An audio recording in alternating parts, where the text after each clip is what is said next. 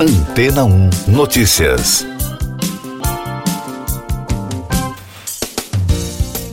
Bom dia!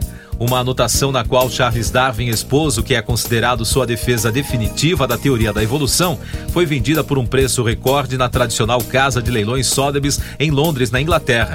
O manuscrito, assinado pelo cientista, foi vendido por 882 mil dólares, cerca de 4 milhões e 600 mil reais. Segundo a BBC, alguns especialistas acreditaram que a peça rara poderia sair por um valor mais alto, mas o preço superou qualquer outra quantia paga por objetos de Darwin. A carta foi escrita em 1865 para uma revista de celebridades.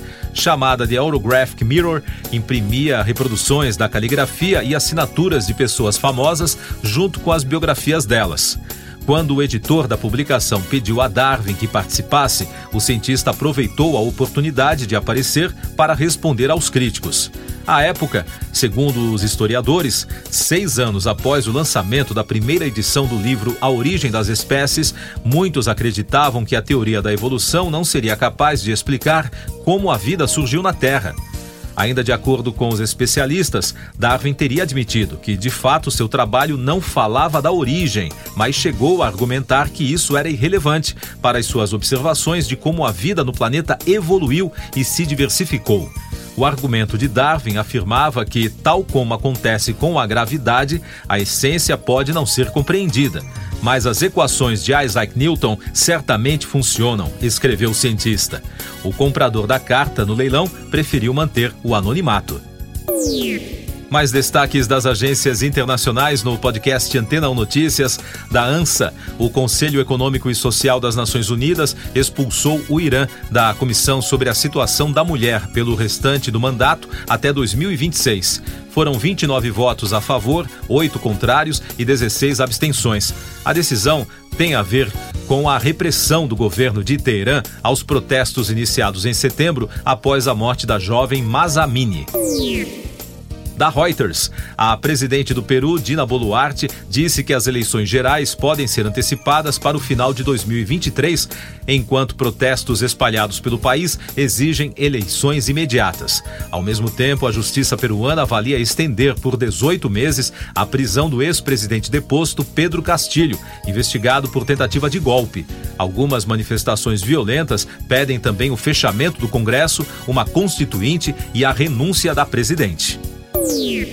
Ainda sobre as repercussões da situação no Peru, o presidente da Colômbia, Gustavo Petro, destacou a agência AFP, questionou a eficácia da Convenção Americana sobre Direitos Humanos em relação ao que considerou crise no país peruano, após a destituição e o que chamou de captura do ex-presidente Pedro Castilho. Também conhecida como Pacto de San José, a convenção é um tratado aprovado em 1969 pela Organização dos Estados Americanos, a OEA, que determina o cumprimento dos direitos humanos e das liberdades entre os países membros. Outro destaque da FP, a embaixada americana em Berlim anunciou que a Alemanha vai comprar 35 caças F-35 dos Estados Unidos como parte de um programa de modernização militar. As aeronaves são fabricadas pela Lockheed Martin. Além dos modelos anunciados, outros 15 caças Eurofighter serão adquiridos para substituir parte da frota. No início do mês, o Ministério da Defesa alemão disse que estava preocupado com possíveis atrasos e custos adicionais deste pedido de quase 10 bilhões de euros. Outro destaque da ANSA, um relatório da Fundação Migrantes da Conferência Episcopal Italiana apontou que o mundo atingiu os 103 milhões de refugiados, ou seja, cerca de um habitante a cada 77 em todo o planeta. A cifra é mais do dobro do registrado há 10 anos, destacou a agência de notícias. O documento aponta como algo positivo a solidariedade da União Europeia ao receber os ucranianos que fogem da guerra, mas lembrou que este foi o ano que mais rejeitou o resto das pessoas que fogem da África ou dos conflitos no Oriente Médio. Eu sou João Carlos Santana e você está ouvindo o podcast Antena 1 Notícias, agora com os destaques das rádios pelo mundo, começando pela Fox News de Nova York. O DJ Stephen Twitch Boss, do talk show The Ellen Show, apresentado por Ellen DeGeneres, morreu aos 40 anos, informou a emissora na quarta-feira. A notícia foi confirmada em primeira mão pela mulher do disc jockey ao portal TMZ. O site especializado na cobertura de celebridades afirmou que a polícia de Los Angeles está investigando a morte. Outro destaque da Fox, o aclamado compositor Ângelo Badalamenti, conhecido por compor a trilha sonora da série Twin Peaks, que durou de 1989 a 2017, morreu aos 85 anos de causas naturais. A informação é do portal The Hollywood Reporter, que também revelou que o músico foi encontrado morto em sua casa no estado de Nova Jersey, nos Estados Unidos. O compositor sempre trabalhou nas trilhas dos filmes do diretor David Lynch da CBC Radio de Toronto. Jin, o integrante mais velho do grupo de K-pop BTS, começou seus 18 meses de serviço militar obrigatório. A notícia, divulgada pela agência Associated Press, teve forte repercussão nas redes sociais em todo o mundo. De acordo com a reportagem, o jovem iniciou o treinamento na linha de frente em um campo militar sul-coreano. A agência informou ainda que um grupo de fãs se reuniu perto da base para se despedir do astro pop e da Capital FM de Londres.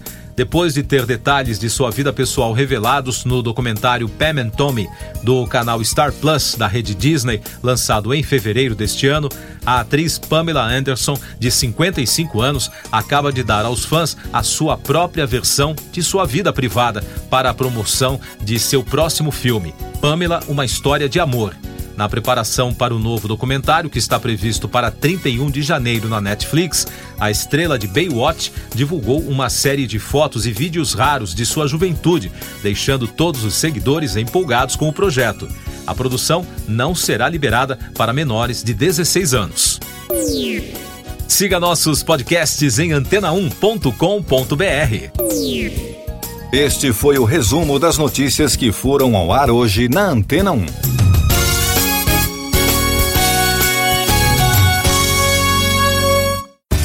Depois de tanto conteúdo legal, que tal se hidratar com água rocha branca? O consumo regular de água durante o dia traz benefícios para a saúde, como, por exemplo, manter a pele bonita e hidratada. Rocha Branca, da fonte direto para sua casa. Depois de tanto conteúdo legal, que tal se hidratar com água rocha branca?